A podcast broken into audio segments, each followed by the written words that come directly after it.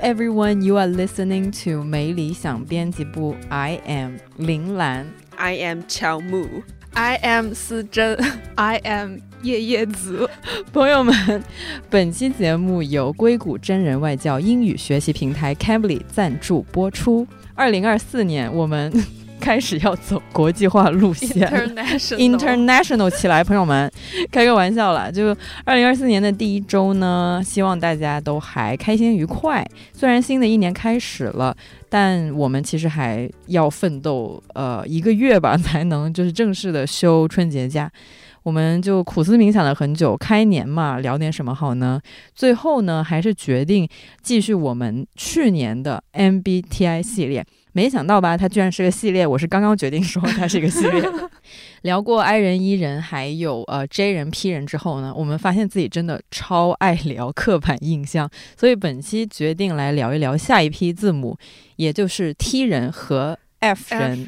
可以先请我们这边的这个心理学担当这儿，呃，思珍来讲一下 T 跟 F 的一个简单的一个定义吗。T 一般而言的话是更倾向于逻辑思考的人，他的那个英文的全称是 thinking，然后 F 呢就是偏向 F，对北本 本北方 北方人的那个英文字母就是这样念的 F，就是 F 呢，它就是 feeling。然后他是更偏向于情感性思考的一些人，所以这两批人。可以说是各有各的不满，经常在网络上面 大打出手。我们先来自报家门一下吧，就是我们在座几位分别是怎样的 MBTI，可以回顾一下，然后说一下自己的那个 TF 差不多是一个怎么样的值。我先说一个很诡异的事情，因为呢，这次为了 重新做做起我们这个 MBTI 系列，我又去测了一下我的 MBTI，因为我又我老是忘记那个百分比，然后我这次就直接用的。英文做的，它就变成 T 了。就我之前是 ISFJ，但这次用英文做之后，不知道为啥就变成了 T。但是据说也是可能，就你的什么什么中文人格跟那个外语英语人格可能还是有一定的不一样。反正啊，在这一局里面，我就先暂时的成为 T 人这边，但是可能也是一个摇摆的一个动态。因为我之前也有时候我觉得自己还是蛮。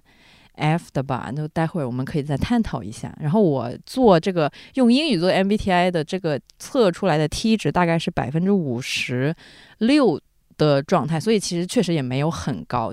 我现在应该是 INFJ，然后我以前还测出过 ISFJ，就相当于我会在呃。S 跟 N 中间摇摆，但是我的 F 值一直很稳定，它稳定在百分之六十多，快七十左右吧。就是每一次测的时候会不一样，但是我对我感觉我还是属于一个蛮典型的 F 人，因为我觉得没有什么逻辑。我这是 F 人的特点吗？那但我觉得还是挺，但待会儿可以再说，因为就是吴师傅跟 客户吵架的时候，我觉得还是可以，很有逻辑。但也有可能是什么气势上进行一些镇压，对，因为要说服对方嘛，可能是还是要有一下逻辑的。那我们让 J 来分享一下他的 MBTI。本人刚咽了一口口水，因为就是在座的。铁唯一一个铁题，不论是从中文的 MBTI 测试还是英文的 MBTI 测试，测出来全部都是 T 人，而且我甚至英文会更 T 一点，也就是说我会对我的中国同胞们更包容一点，可能会更。对外国友人没有那么的 共情能力，因为我本人还是蛮蛮包容的，蛮包容。但我现在那个 MBTI 是 INTP，我之前也测出来过 ENTP，但是可能就是 I 一不太明显吧。但是我后面的 NTP 是永远不会变的，我觉得这点也蛮神奇的。而且我们之前想要凑这局，就是问了全公司来寻找 T 人，好难，我好难，一只手都数不过来，就找不到，怎么会这样子？的文化。公司没有踢人，对，他都是跟着感觉走，对，就是一个新发现的趋势。因为之前就很明显，大家都说自己是 I 人嘛，就这个也挺明显的。但是没想到，原来压倒性的都是 F。我刚刚已经在想，我们公司到底是靠什么活着？靠感觉活着。对，但是有很多 J 人，可能是 J 的那部分让大家活了下来，凭感觉他们凭感觉活着是吗？公司。呃，我的 MBTI。就是我今天早晨就是也是又重新测了一次，然后 非常意外，就是因为我的 MBTI 其实之前也一直都几次测都非常的稳定，就是 ISFP，然后我今天就是第一次变成了 ISTP。最近发生了什么惊天动地的事，让你不得不提起来？我今天还在想，我说难道是因为我最近听老师们的讲座听的太多，整个人变我开始思考了起来，开始思考这个世界的逻辑。所以我们现在有了一个很均衡的场面，就是一个 T 值比较高的人，一个 F 值比较高的人和两个骑墙。呃，当然就是要 先聊一些 T 跟 F 的经典案例吧。就说好了刻板印象，那怎么能绕过那些很点的时候呢？就之前 I 人、E 人的时候，你就会很容易刷到的类型是，呃，社交方面的。然后 J 人跟 P 人呢，你刷到的就是可能什么 J 人跟 P 人做工作表的那个对比。然后到 T 人跟 F 人呢，你最首先刷到的一般都是安慰人的那个区别。所以想问一下你们，就是 T 人跟 F 人，你们在安慰别人的时候的那个首先的反应是怎么样？就是你需要安慰别人的时候，你的第一反应是什么？比如说，当我跟你说我病了，那你会回我什么呢？如果你说你病了的话，我会说啊，怎么病的？在线问诊，然后我可能我可能会真的会很好奇你是怎么病的？问号 why？我也有在思考，因为有一些有一些时候，可能我的朋友生病了过来，他会跟我讲一下他病了，然后大概怎么怎么样。但是具体怎么去安慰的时候，我就会非常不知道怎么说。我真的是属于说多喝热水那一派的，嗯，要多喝热水，多多休息，要不然你先睡觉休息，就是要先睡觉，要看医生哦。基本就是给一些非常实际的建议。虽然好像多喝热水就在网络上都是被大家 diss 的嘛，可是它真的很实际呀、吴 确实树刚，吴树刚就是迷之微笑。如果是你的话，你会怎么做？我会首先说啊，然后我也我也啊了，我我是啊，逗号，然后大概然后发一个抱抱的表情包，然后 真的吗？会啊，会会说一些多喝热水以外的话，比如呢，我要学学一下话术就。比如说，就如果是最近北京流感，嗯，很严重的情况下，我会跟他说：“你那个那个病毒检测去做了没有？要做一下呀，要不然不知道吃什么药。这两天就是能能请假吗？回家睡一睡。我觉得这是比较哦 J 的部分，就是就 P 人不会想那么细，对对对，我 P 人会给朴实 哦，但是但是确实，吴师傅好像是会给到你一些比较更细致的，就是如果说多喝热水是第一步的话，但是他会有比较细致的一些别的让你好好休息的一些 option 给到你，就是他说，比如说，就是你跟睡觉什么多盖几个被子啊，或者说有一个针对你得的这个病，然后他可能之前了解到的一些小方法的话，他也会告诉你这样子。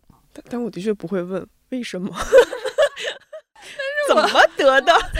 啊，但是我真的会好奇，他是、嗯他是为什么呀？但但我会，就其实，在这个问题上，我我就是自己也回想了一下，我其实第一反应也不会说你是怎么病的，因为因为其实我是想说 I don't care，就是我我的底层逻辑是，其实我不太关心你是怎么病的，而且你先说的是你 don't care，哎，就你不在意这件事情。我我不在意他怎么得的病，哦，我不是不在意他病了，我是不在意他怎么得的病，就是我知道你怎么得了病，你已经病了，对，就是你病都病了，对，比如说我我得流感了，然后我我我也不会说啊，那你是哪儿感染的，然后我就不去那个地方。如果是流感，我真的会好奇他之前去了什么地方。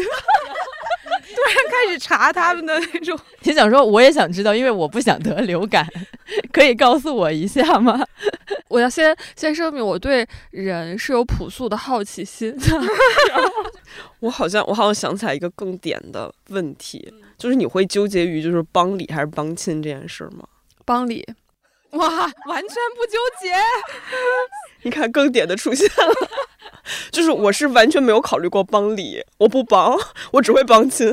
哎，但、但是但是要看这个，个，哎，就是完了，我的那个第一反应。可是如果是我很好的朋友的话，我可能会保持沉默。所以踢人的解决方式还是帮理。帮理也是在帮你。对，对，那如果是你们面对有人跟你说他失恋了的话，会怎么回呢？先请叶子来回一下吧。就是你，你会就如果我今天跟你说是我的朋友吗？啊，对，朋友类型，不是朋友应该也不会跟你说吧？你也说不准啊。一个一个天呐，一个 random 的同事突然跟你说我失恋 那肯了，定图谋不轨。那你要你想怎样？我会给他唱一首《分手快乐这好有》，对，我新意就让他哦。赶紧放开。对，哦，那这个是有点偏 F 的一个回答，算是吧？对我还是我，因为我还是觉得我还是偏 F 型的那种人格。对我肯定还是，尤其是朋友这一这一方面的人的话，相处的时候，我肯定还是会更注重他的情绪，我肯定会先照顾他的情绪。觉得就如果一般来说人刚失恋的话，他就是处于一个非常不理性的状态，就你跟他说任任何道理都没有用，就你确实需要先安抚好他的情绪，然后如果他反反复复的再来说这个事儿的话，可能就是要消失，因为因为他如果一直反反复复的话，那证明这是一个你安慰解决不了的事情，那我只能就是先。暂停一下，我先消失一会儿，然后你处理一下，之后我相信他总有一天会自己解决掉的。我觉得这是双子座的部分。OK OK，再次在这个 MBTI 里面 扯进另一种玄学。可是可是我的解决方法会是大骂那个男的，哦对对对对这个不是不是这个是 F 吗？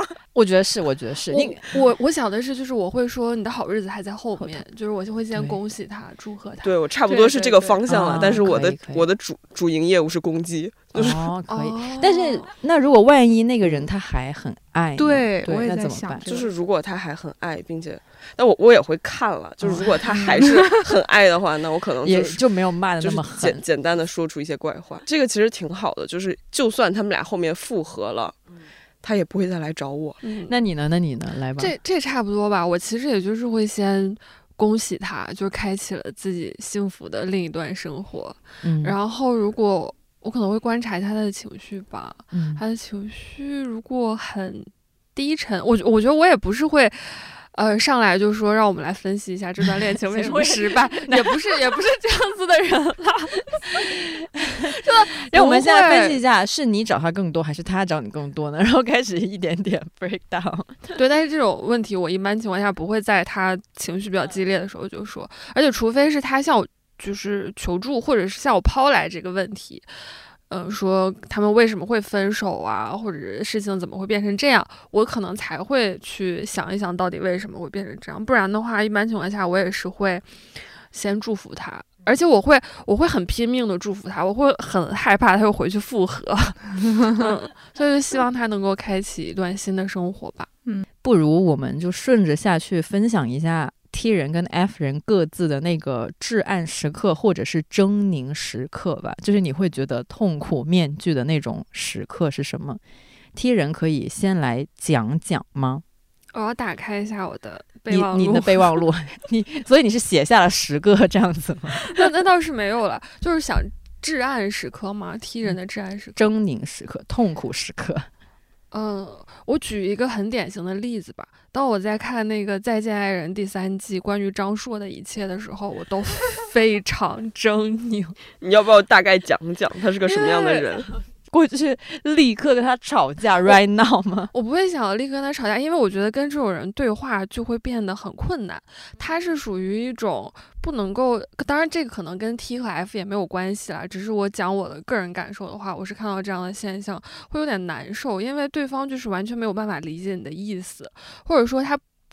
不愿意理解你的意思，然后他就没有办法跟你在同一个维度去进行聊天儿，以至于就是让你所有的情绪或者说话语全部都堵在那里。就是你他他可能回你一句很简单的“你别生气”或者是“对不起”之类的，我每次听到我都会火大。为什么火大？因为在我看来这是无效的一句话，它没有任何的作用，它也并不是真正的对不起，因为他没有认识到自己的问题，他没有说出来自己到底哪里。不对，他没有直戳那个问题的关键，不戳问题的关键，然后总是打绕，这种就会让我很生气。就是他总是陷于一种表面的状态里面，嗯，就是他说完这个话是一点都不有助于，就无论是无论是好还是坏，就是你这个对话交流要进行下去，但是他那个话完全就是他说完之后就会就是顿在卡那，就就是卡在那儿完全卡在那儿，而且他就是完全戳不到那个问题的核心，这就会让我 让我有点对有点生气，有点着急。我不是很就是让我最狰狞的时刻，可能就是我跟对方讲话，但是对方没有办法理解我的意思，然后以至于对话无法进行下去。怎么说？我觉得 T 人可能有一个习惯性的思维定式吧，就或者说本 T 人，他会就比如说遇到一个问题的时候，对方回了我一句话，我是会，如果那句话对我来说它是有逻辑漏洞的，我是会打回去的。我会把它的逻辑漏洞漏在哪里指出来，然后看他怎么回应。以上说的那些情况，对方就是完全无法回应，甚至无法理解。我已经给他剖的如此详细的一二三的一些逻辑点的时候，我就会非常狰狞。笑死，小时候老娘题给你解到这儿了，对我都题都给你解到这儿了，然后你都没法接下去。很生气，就是没有办法交流到一起去。对，我觉得好羞愧。之前我我经常我们经常聊天的那个大学宿舍群，四个人全都是 F 人，我们就会四个人在那里乱接，就是会 乱接就是说三句话，然后突然跳话题，啊，这个我是可以的。然后然后并且就是也没有再回复对方对方的话，就我之前在呃微博上看到一个比喻，就像是。一些狗看到互联网上的骨头，把骨头叼进窝里，然后也不看别人叼回来的骨头，然后 直到叼回来了一样的骨头的时候，我才发现哦，原来你说过呀。啊，这这这种我是可以的。我是说，就是吵架或者发生争执的时候，嗯，就可能一些比较就是正式，就是你需要交流某个事儿的时候就是的那种情况。对对，比较嗯。有一些争执点在的时候，嗯我是比较狰狞的对那种情况。但是吴师傅说这个，我是我日常闲那种日常闲聊，叼回来一样的骨头，原来说过了，sorry。所以 F 人在就是在遇到那种他是有一定规章制度的那种对话的时候，有的时候就会就感觉迷茫，就这这这段我没学过，就是就如果是那种就是英文闲聊，在课前在街上遇到或者在吃饭前。闲聊的那种 small talk，我真的去买过书去学习如何 small talk，因为我就是这是 FJ 对，买都买书了，为了这个事儿，我的天呐，就是 就是 small talk 在我这儿就会是一个回合的游戏，我就没有办法把球打回去。就比如对方来跟我跟我聊，就聊天气，嗯，他聊一句啊天气很烂，我说啊天气真的很烂，conversation is over。这代表叫 conversation over。就是我我去了解了一下 small talk 大法，才知道在这个时候我应该关心对方，并且向对方反问，才能把这个对话继续下去。然后就是，尤其是这次 Cambly 给我们一个学习的机会了之后，我去看了他那个课程，我发现哦很神奇，有专门聊天气的课程，我就去选择了那个讲 weather 的 group lesson。那个 group lesson 它里面就相当于有一个是英语母语的外教，然后加上我一共有两到三个来自世界各地的学生，它就是一个类似于那种。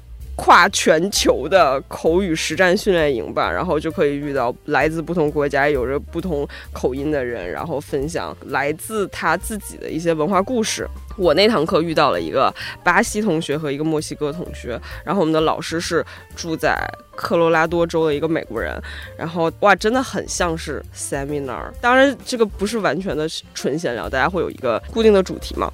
然后我就能看到我的同学们在老师的鼓励下很放松的聊天，尽管就是他们的英语水平可能还不那么好。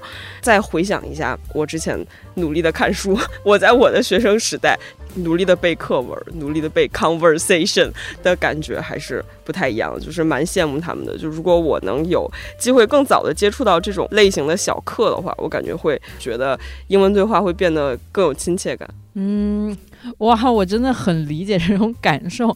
我就是作为 I 人加 F 人的这个叫啥叠加 buff 之后，我以前跟美国同学聊天真的非常拘谨，我就很注意自己的形象，然后又怕自己口音重，就是因为我这个那个担忧太多了，反而不能好好的说话。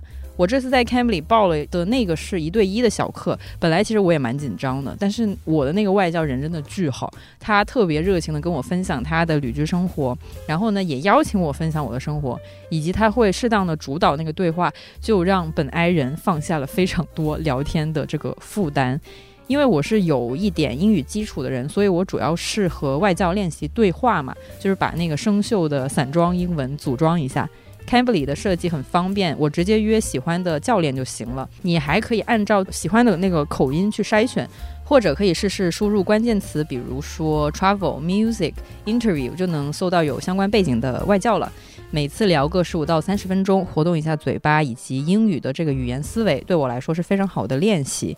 大家知道那个练习语言最好的方式不是做题，而是和人对话嘛。闲着的时候去 Cambly 约一节半小时左右的课，既没有负担，也能满足到日常练习的需求。我觉得就还挺科学的。如果我身边有准备出去英语国家留学或者是旅游的朋友的话，我会非常推荐他们试试用 Cambly 练习口语，无缝练习，悄悄经验。本梯人其实用过 Cambly 之后也感觉体验不错，因为它可以选择不同的话题和外教聊了，还可以去选择一些商务英语、公共演讲这些更专业的英语表达。职场人和一些需要考托福、雅思的朋友都可以在 Cambly 找到合适的课程。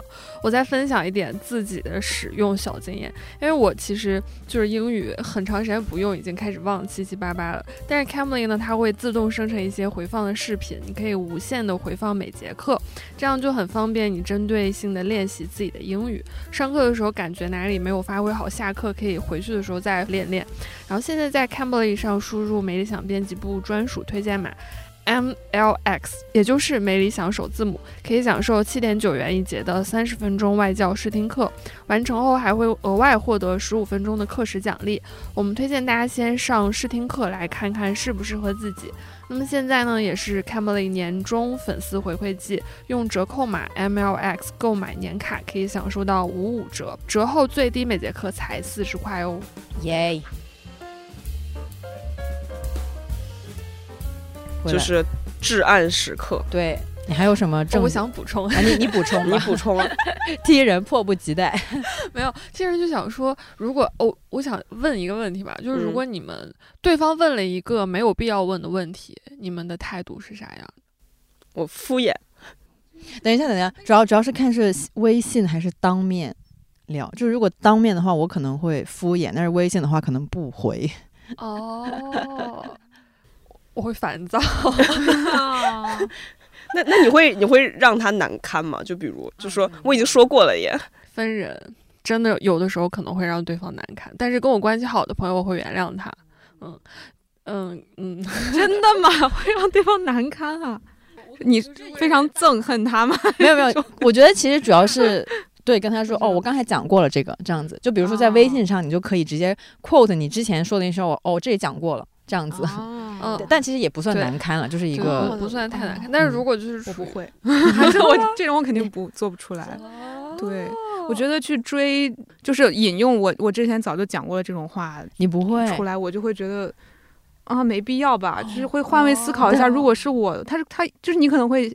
还是往比较善良情绪价值给满，对，哦，我就会再说一遍，哦，因为我觉得他对我也不是一个特别烦心的事，真的是一个好好人，可能是我接触的人不多，真是好人来的。我可能也不会去扣图我之前讲过的话，但是我会我会讲一下我之前好像聊过哎，或者说之前说过这个东西。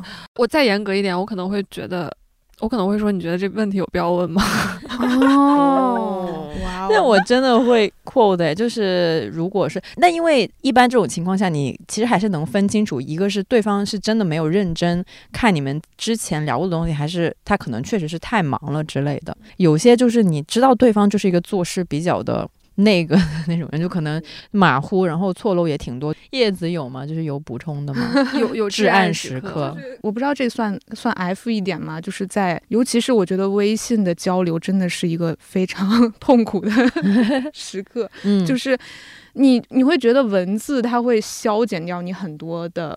你的意思可能会扭曲掉你原来的那个意思，就比如说你可能简单说一句哦，然后你可能就是特别坚定的说了哦，但是别人会觉得你是不是在敷衍我，然后你就会在考虑对方可能会理解这样，然后你后面就可能还在加表情啊，再加个波浪号啊，就是越加越多东西，对，然后为了就解为了解释你的那种，然后你就会经常，我经常有过那种去跟。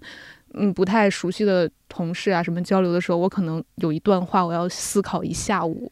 曾经有过这种时候，包括有时候跟主讲人啊什么沟通的时候，就我的领导之前也说过我，说你不要再想了，你就赶紧发过去。而且而且微信的确就会导致一种呃，你要需要表达的情绪通胀。对，就是以前打五个哈就觉得很好笑，对，然后现在要打三行才能表达出我感觉的好笑。笑。有的时候就是我觉得很好笑，我只是没有打出那么多，我就会觉得慧芳会不会觉得就是我我在敷衍他，我没有觉得很好笑，甚至商务的那种收到，嗯，然后有的时候为了显示自己态度比较好，会写收收，然后会写我收收收，我发现吴师傅一个有效表达是，就是有那个 OK 的表情嘛，他不会只发一个 OK，他会发两个，然后两个 OK 就会显得更真诚一点。对然后还会就是保证对方事事有回应，就是哪怕对方发来一个东西，我现在不能给他回复，我会跟他说收到，我消化一下。嗯，好的。那当 T 人跟 F 人成为朋友的时候，你们有没有过什么大开眼界的时候？就是被对方吓到？怎么说呢？我 generally，哎，这这一期是 Cambly 赞助，我应该可以夹一些英文吧？就是我 generally 会被这个 T 人解决问题的那个速度，或者是那个逻辑给震撼到。有时候，呃，因为我家属也是个 T 人，然后有看他看待问题的一些视角和那个方式，我觉得还是挺挺震撼的。我我之前听过他打电话跟客服说，为什么这笔网约车多收了多少多少钱这样子，他就是一步一步的来，然后最后那个客服也没有给到他想要的解决方案，但是呢，他知道。呃，那个客服能做的就是所有了，所以他就会在那个时候停下来。完全共鸣。那个那个事情很简单，我就简单说一下。呃，就是我们有一天晚上看完电影，然后打了一辆车回去，然后它应该是一个十三块左右的单子，但是那个时候呢，就是收了可能二十块钱，就是可能跟平时那个不一样，就是多收了好多。钱，然后但是他也没有说是有什么特殊的情况要加这个钱，所以他觉得，呃，这个东西是一个他很困惑的问题，就是为什么多收了这呃什么七块钱呢？所以他就打电话去客服，然后一步一步的去去想要解决这个问题。当然，一般来说，那个 A P P 的客服他们可能会说你信用比较好，然后说我现在给你一个什么二十块钱的补偿这样子，但是他就会说这个不是我要的，就是我要的是为什么？你多收我那七块钱，然后他想要的可能只是退那七块钱，并且你给我一个合适的解释，为什么多收了那七块钱？我我们 T 人是会这样的。我刚听的时候，我就会觉得这这也是我会做的事情，但是可能我们做的那个具体的不太一样，因为这可能是我那个 P 的劲儿一上来，我觉得这个东西可能会耗费我太多的精力，我就不会去做了。但是我之前有过一次，好像是类似于在淘宝上买东西，然后那个东西它就是。拖了很久没有给我送到，然后我就会觉得这是一个不 OK 的事儿，我就去跟客服讲，而且呃，因为是八八 VIP，所以他们就是介入的很快，然后介入了之后又有相关的人给我打电话，他给我打电话的时候，我就首先说，呃，我接下来说的所有话都不是针对你个人，我就是就事论事，我就开始讲那个怎么回事儿，就是你们包括物流或者什么样的。哪怕是遇到了一些很大的问题，但是可能是你们需要去解决的事儿，就是你们需要有处理这样事情的能力，而不是说让消费者来承担这些责任。我大概说了一些，但是当我说就是我以上所有的东西都跟你本人没有关系，我只是就事论事，就是能听到对面的那个小姐姐她是有点哽咽的。我觉得她可能她也比较少遇到一些真的这样对事不对人的嗯客人吧，嗯。嗯。然后，但是虽然后来我忘了那个事情是怎么解决的了，可是我就是舒畅了，我给这个东西做到了我能做的，而且给我自己争取了一些让他赶紧尽快解决的所有的嗯。可能性，我就可以过去了。嗯就是我们 T 不太会习惯于在一件事情里面投入过多的情绪，因为过多的情绪跟那个核心问题没有关系，就是会想要把那些东西抛开，然后推进这个东西。那你们有什么对 F 人大开眼界的时候？我有，我有，我真的有。我觉得我今天里外不是人的感觉。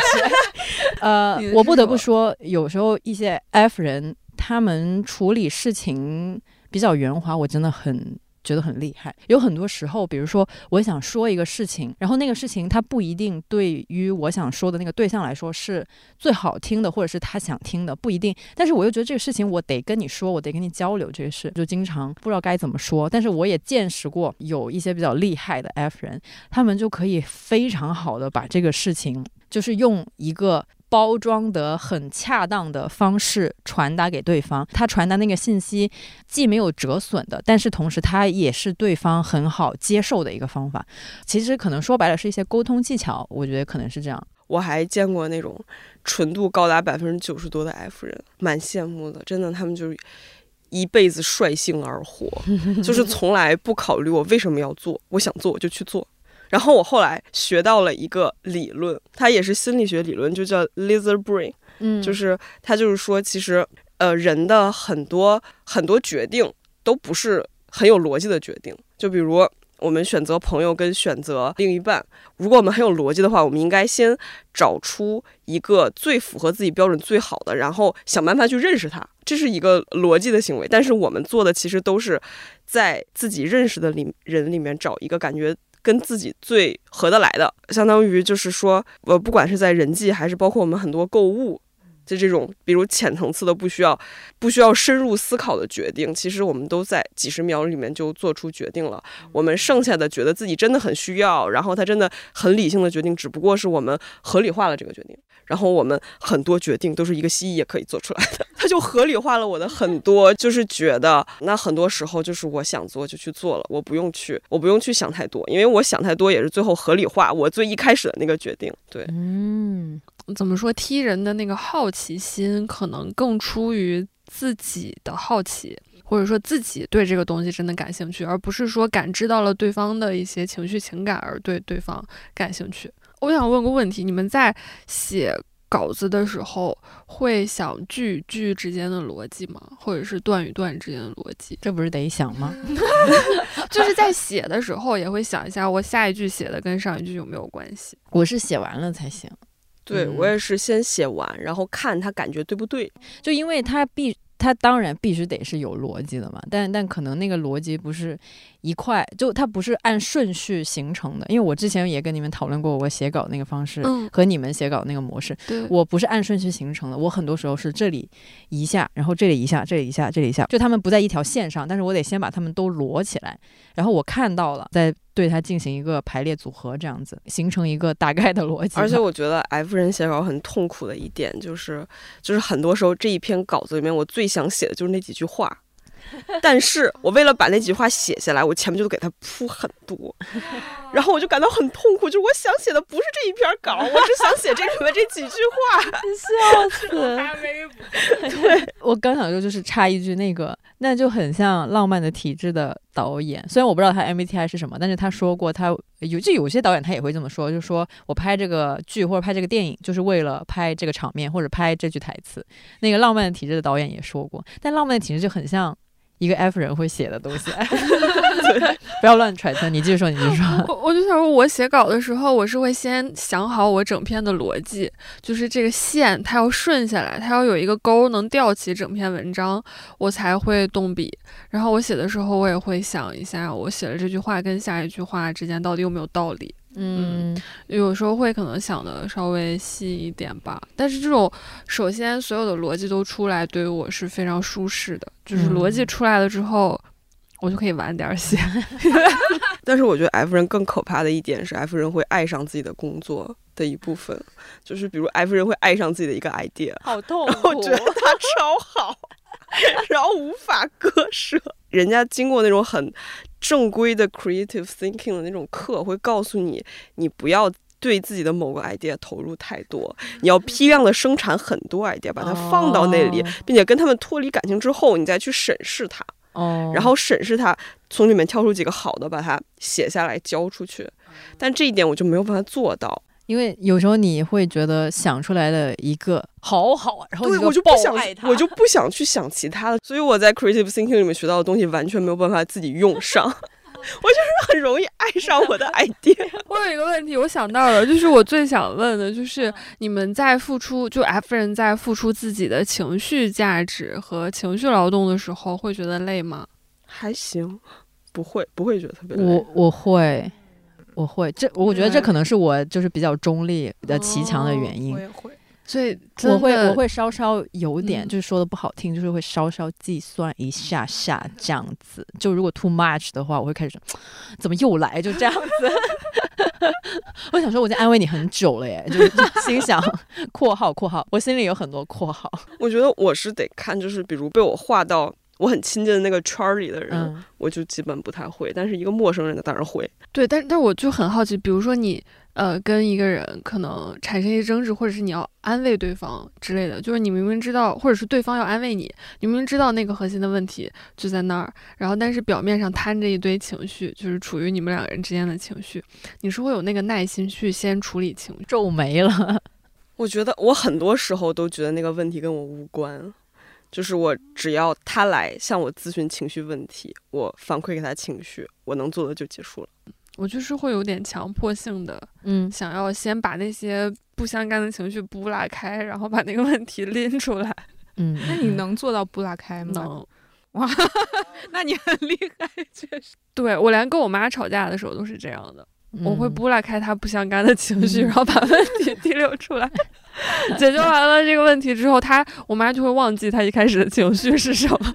可能也跟一些心理学的看法有关吧，就是我会觉得问题如果不解决，它会转成更可怕的情绪，是有道理的所以可能还是嗯要去看一看，哪怕就是你跟这个人的那个关系要有一个切断，你可能也是先梳理了自己的那个状态，让自己不会太难受，再转身离开。叶子有什么看法？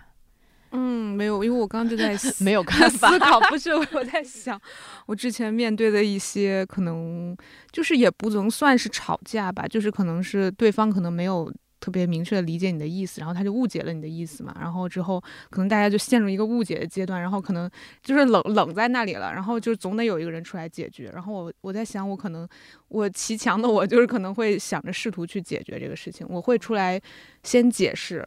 对，我会去解释我我刚才这么说的理由是什么。对我还是想要去把这件事情解决的。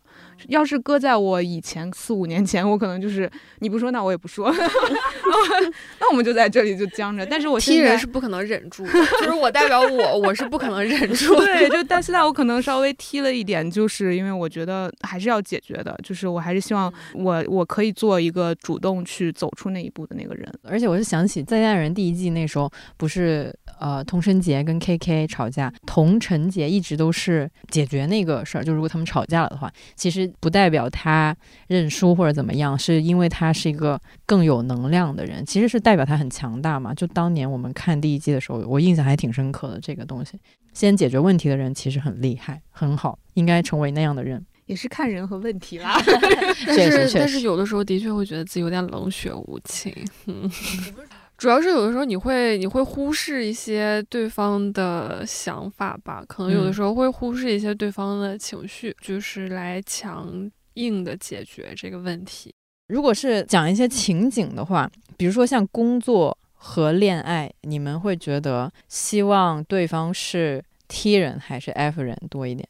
工作是不是还是 T 人好一点？因为 F 人就会出现我刚才说的那种情况，就是太爱自己的 idea，而且 F 人还有那种，就比如你的领导是 F 人，就是嗯我们的。我们的工作中会有很多，就是他没有那种硬性的指标，就是觉得他行或者不行，然后就是莫名其妙的觉得他不行，你就会很痛苦啊，就也讲不出来一二三，就觉得不太行。好吧，好吧。哎，那那恋爱中，恋爱中你们会更偏向一个 T 人伴侣还是 F 人的伴侣？极端的来想啊，极端一点的来想，就世界上就剩下两个人，一个是 T 的许光汉，一个是 F 的许光汉。我会痛苦面具。嗯，我摆的话，我可能也会选一个百分之六十的 T 吧，因为大家起码那个思维还是要在一个线上，但是他又不能太 T，太 T 的话，你会觉得他没有情感。对，然后总是要给你什么事情都摆出来一二三的话，也会觉得挺烦的。作为一个极端二选一的话，那我肯定是选 F 的。恋爱嘛，恋爱就是讲感觉。你要是那么理性的话，你谈恋爱干嘛呢？就极端二选一哈。F 人观察故事，就是我是属于特别讲，我看他顺眼不顺眼。如果看他顺眼，还行，看他不顺眼就会一直不顺眼下去。他干什么我都会觉得不顺眼。之前我大学室友的前夫，在上大学的时候，他还他们还是男女朋友，我就看那个哥，我从第一眼我就不顺眼，然后以至于那个哥干什么，在我这里都是错的。就比如他经常，他他经常给我室友买一些那种。进口小零食，但又不是特别贵的进口小零食，买特别多，然后让所有人都可以分，然后大家就会赞扬我是有一个很好的男朋友嘛。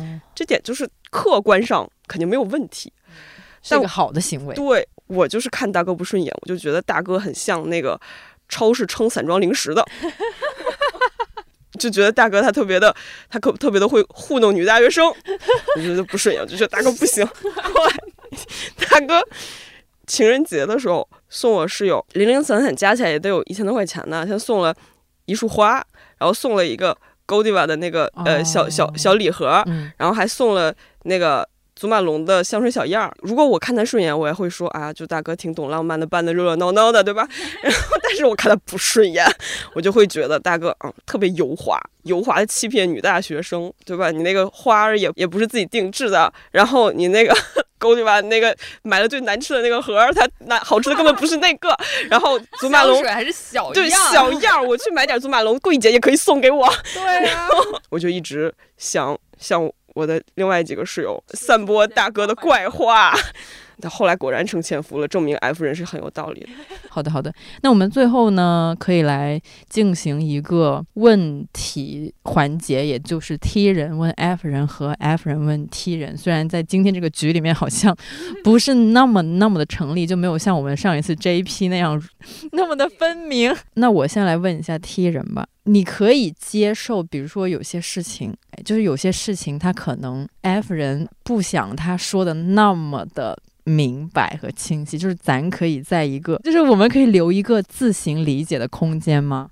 是可以，很难受是吧？但是会，主要是我觉得踢人，你你问的这种情况，可能更多的像发生。争执或者是怎么样，能不能一些互相理解的空间？可能会有时候没有意识到自己说的这个话太赤裸了，是没有这个意识的。有的时候他只是在就是专心解决这个问题，对，就事论事。但是对方可能会觉得你有点伤害到我的感情，或者是你怎么可以说这样的话？但是在他点出来之前，可以说踢人可能会忽略自己是不是说了一些有点伤人的话。嗯，但是从情感上来讲的话，因为还有很多其他的维度嘛，所以综合起来肯定不同的人有不同的表现。我的话，我是会，我是会尊重对方的感受的，也可以留给对方的空间，但是前提是我们要达成一个共识，嗯，就是在这件事情上有一个基本的彼此理解的空间，就是理解肯定也不是我单方面给的嘛，对方也要理解我，就是有这样一个互相理解的空间，那有一定余地的话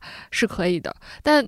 我我的问题可能就在于我不知不觉间可能会说出一些有点过于赤裸的话，对方就觉得你这个问题没有必要点的这么明白。那你到目前为止有失去什么 F 人朋友吗？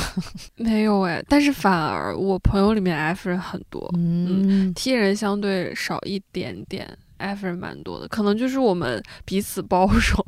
对，就是很神奇。前两天我刚跟我一个 F F 人的朋友去吃饭，我们两个人就是聊一些生活当中还有工作当中的事情嘛。然后他在那边讲自己的事情的时候，他突然说出了一个金句，对他自己而言的金句。他说：“天哪，我居然说出来了这样的话！我之前想这个问题，我从来没想到这个。”程度过，他说只有在跟你聊的时候，我才会把自己挖的这么深。他说啊，原来我之前就是困惑了这么久，是在困惑这个问题，但是他之前都没有意识到自己在困惑这个问题。但是更高的 F 人会不困惑，就是我不想，我不想知道为什么，就是会有会没有任何的困惑吗？也不是，就是在很多关于自己的问题上面会不会去想，就是我不会想我为什么要他，我想要，我去了。呃，也不是说想我为什么要他吧，因为 听 宝想要宝德，对，保德的，因为你知道，我也是，我也是学习那个，就是说调查问卷里面最好不要出现为什么。因为我这个我知道，对，就是因为你一旦问了为什么，很多时候脑子就会开始骗你，就是你之前没想过这个问题，但是你就想合理化一些东西，你就会就是脑子自发的开始胡编乱造一些东西，其实没有必要。我突然想到我要问 F 人什么了，当你们不开心的时候，或者是为一个东西稍微出现了一点困扰的时候，你们真的就是可以不去看。困扰自己的那个东西是什么，而相安无事的继续干别的东西吗？比如说你你想要实现一个目标，但是没有实现，或者说你工作的时候某个项目完成的不是很顺利，不项目完成的不是很顺利，很多时候也不是我能解决的事情，我调整好自己的心态就好了。那当然会有不开心，但是我很少会。你说的是不是那种后悔？或者就是泛化的说，当你遇到不开心的事情的时候，你会怎么样吧？这个跟 TF 有关系吗？就是你不会好奇自己不开心的原因是什么吗？应该还是挺清晰的吧？不开心，也不是我，我这个我能明白你的感觉，因为我有时候会下意识的问我自己，你为什么不开心？对，为什么我今天情绪不太好？哦我会分析，我会回脑子里会过一下我今天经历的事情，是我今天吃的什么饭不合适吗？是什么什么原因？是天气原因吗？我会这么想，我会想一下，然后我就是，然后我想通了之后，可能会让我稍微好一点，就不是我可能心里某种东西造成的这个。哦，对对对对对，就是就是嗯叶子这种。那我可能会去解决我的不开心，而不是想我为什么不开心。就是做点让自己开心的事情嘛，对对，是的，是的，是的。不是从为什么解决，而是从呃这个东西本身，然后就做做，对对对然后让自己开心啊，我那里就比如说，我现在喝杯奶茶会开心，那我就喝奶，对我就去点个奶茶。是对，但是你不啊会去想自己为什么，对，因为我觉得越嗯越想会越不开心。真的是巨大的那个思维差异。我的话就是会去想我为什么不开心，我是要给他结案的，然后我才能开心。你的世界好复杂。我感觉我这个人是小小事情比较具体的事情我会 J，就是比如这个东西好还是不好，那我我们去看看数据，比如就比如五分的店会比四点三分的店好吃，那我就去吃五分的店。然后这种我会很依赖。外界就或和一些规划，但是越到大事，比如决定我的工作，决定我去什么城市这些，我就会很 F。我怎么想的，我就去干什么，我不太会纠结中间我为什么。其实这方面我我是属于，就是我会想要去解决一个问题的本质，然后让它不再出现在我的生命中。就是我不希望有一些问题像打地鼠一样突然的出现，就是我要不断的去重复同一个工作。我会去计算，就是如果这个东西它可以一劳永逸，我立马解决它，我就会去解决它。我不会给它第二次出现在我生命里的机会，或者说再困扰我的机会。就包括我跟对方吵架，如果发现我们有一个很本质的争执点的话，我也会看到这个争执点是什么，然后告诉彼此这个争执点是什么。如果能解决，他就解决；解决不了的话，那就可能不太联系或者减少联系什么的。就是我不太希望有同一个问题困扰我两次。那我可能会直接跑了，就会远离这个人，就会觉得就是这个人给我给我不祥的感觉，我走了。T 可能是会边跑边回头看，F 就直接砰一下，对，先走，先跑为敬。对我就会管觉得，他是什么。我就觉得会觉得我看他不顺眼就了。踢人会需要回来给这个东西盖个章，然后再跑。嗯，叶子还有什么想问出来的吗？作为 F 也好，T 也好，我我这种又 T 又 F 的人是，他们说我都嗯，好像都有道理。我就大家本质都是为了解决问题嘛，但是我觉得都能解决问题就好了。世界有一个奇妙的他自己融合的方式，就无论怎么样，这个问题 somehow 就会解决掉了。好啦，今天聊到这里就差不多了。我们这桌叫混合又 T 又 F 又混 T F 的人在一起聊了一些大家各自的对于交流或者解决问题的一些不同的看法。希望这个世界和平，然后也欢迎各位 T 人和 F 人在评论区和我们聊一下，你们是怎么样看待一些冲突啊，或者是跟人家交流的时候会出现的问题，就包括什么至暗时刻，或者是你们的高光时刻，都可以和我们分享。那我们今天就聊到这里了，Goodbye everyone，Thank you for listening。好吧，我们一起来念一下那个，就这样吧，三二一，就这样吧。应该说 That's it，That's it，That's it。